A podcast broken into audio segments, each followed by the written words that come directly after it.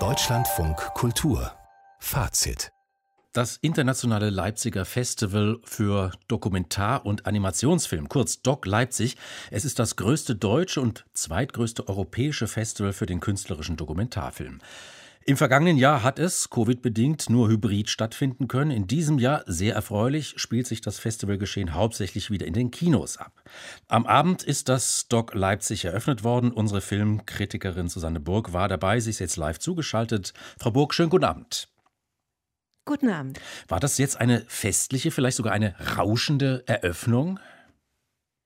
Ja, irgendwie festlich doch in dem Sinne, dass die Menschen immer noch sehr beglückt darüber sind, dass man sich wieder im Kino treffen kann und es sich immer noch ein bisschen anfühlt wie so eine Feier des Kinos. Also Festivalchef Christoph Terhechte stand auf der Bühne, guckte gerührt ins Publikum und sagte, ja, es geht wieder los. Und für Christoph Terhechte ging es nochmal in anderer Hinsicht los, denn der ehemalige Leiter des Forums der Berlinale hatte die Leitung von Doc Leipzig für die Ausgabe, Ausgabe im vergangenen Jahr übernommen. Und das fiel dann eben genau in die Corona-Zeit. Deswegen sprach er heute Abend davon, ja, das letzte Jahr, die hybride Ausgabe, sei für ihn einfach das nullte Festival Doc Leipzig gewesen und jetzt kommt eben das erste Doc Leipzig. Das war das eine. Und dann trat auch noch Skadi Jennecke, die Beigeordnete für Kultur in Leipzig, auf die Bühne, stellte noch einmal die Bedeutung des Festivals heraus als einen Ort ja, für weltpolitische Themen und Debatten. Und zu einem dieser Themen gehört eben in diesem Jahr 1700 Jahre jüdisches Leben in Deutschland, das sich hier beim Festival auch als Thema wiederfindet. Der Eröffnungsfilm, der stammt von Offer Avenom. Der Rhein fließt ins Mittelmeer. Und dieser Regisseur, er ist Israeli, hat selbst zehn Jahre in Deutschland gelebt und er verarbeitet in dem Film ganz offensichtlich seine Eindrücke, auch gerade in Bezug zur Shoah. Frau Burg, wie geht denn da vor? Ja, wirklich sehr persönlich. Also, äh, wie Sie sagten, er ist Israeli, Sohn eines polnischen Überlebenden der Shoah und er nannte diesen Film bei der Einführung heute Abend sein Lebensprojekt. 2015 hatte er schon mal eine erste Version des Filmes fertiggestellt, ähm, war damit überhaupt nicht zufrieden, hat dann immer weiter dran gearbeitet und jetzt war es eben der Eröffnungsfilm und im Film selber leitet er alles folgendermaßen ein. Ohne irgendeinen plausiblen Grund bin ich mit 30 Jahren nach Deutschland gezogen. Hochmotiviert habe ich die Sprache erworben, die schöne Sprache des ehemaligen Erzfeindes. Nach acht Jahren konnte ich die Staatsbürgerschaft beantragen und dann die vollen Rechte erhalten.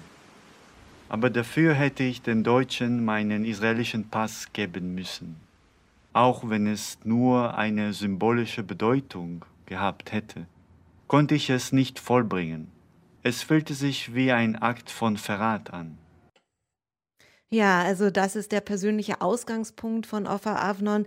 Ein Mensch, der eben nach Deutschland gekommen ist, den Holocaust nicht einen Tag hier vergessen konnte und dann für den Film Gesprächspartner sucht einen Deutschen, der Nazi-Devotionalien sammelt, eine Jüdin, die in Polen zwei Jahre im Versteck gelebt hat während der Nazi-Zeit, eine, einen 98-jährigen Holocaust-Überlebenden, eine deutsche Nachbarin. Sie alle befragt er, sie erzählen. Es geht sehr viel in den Unterhaltungen um Traumata, um Verdrängung, um Verständigung. Also die Frage, welcher Dialog möglich ist.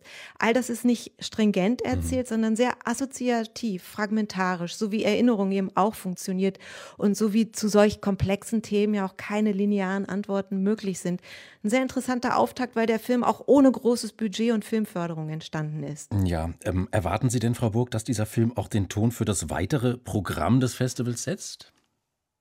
Auf jeden Fall, das Thema Shoah zieht sich durchs Programm. Zum Beispiel gibt es eine Retrospektive mit dem Titel Die Juden der anderen, geteiltes Deutschland, verteilte Schuld, zerteilte Bilder.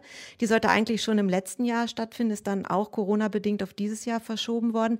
Da geht es um die Auseinandersetzung mit der Shoah in deutschen und deutschsprachigen Filmen seit dem Ende des Nationalsozialismus in der DDR und auch der Bundesrepublik. Auch um die Instrumentalisierung von Filmmaterial. In einem Programm gibt es zum Beispiel drei Filme. Einmal Theresienstadt, ein als Dokumentarfilm getarnter NS-Propagandafilm, der die angeblich guten Verhältnisse im KZ Theresienstadt zeigt. Dann ein für die Besucher der DDR-Gedenkstätte Buchenwald konzipierter Live-Lehrfilm von 1961 und dann noch historische Aufnahmen des Durchgangslagers Westerborg, die Harun Farocki 2007 montiert hat. Ähm, also alles drei Filme, die mit dokumentarischem Filmmaterial aus den NS-Lagern arbeiten und sehr, sehr unterschiedlich damit umgehen. Und interessant, dass die eben in verschiedenen Programmen auch so ähm, inhaltlich verknüpft werden. Gibt es denn weitere Themen, die sich ja wie so ein roter Faden durchs Programm ziehen?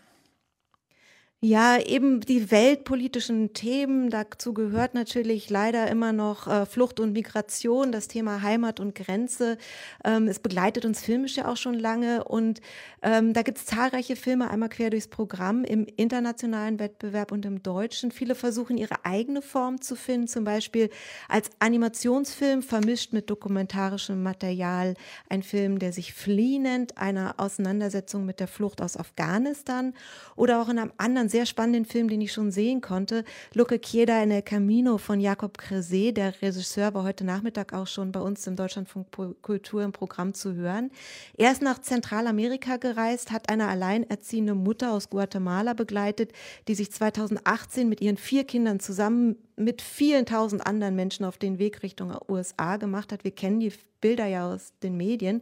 4000 Kilometer per Anhalter mit LKW, zu Fuß, auf Güterzügen, mit dem Ziel Richtung Norden, Teil einer großen Karawane. Die Ka Kamera ist überall beobachtend dabei, ohne Kommentar und zeigt eben diese Strapazen, die Gefahren auf dem Weg, die vage Hoffnung nach etwas Besserem, das die Menschen antreibt. Ein sehr eindrücklicher Film.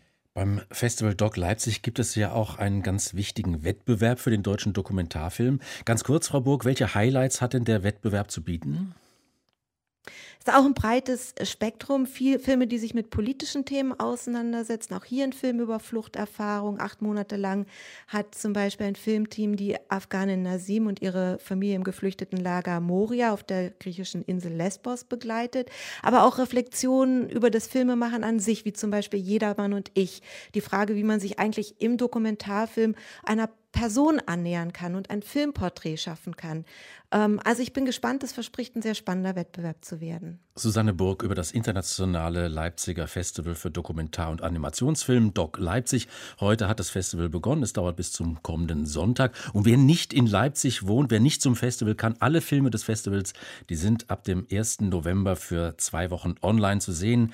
Alle Informationen dazu finden Sie unter doc-leipzig.de.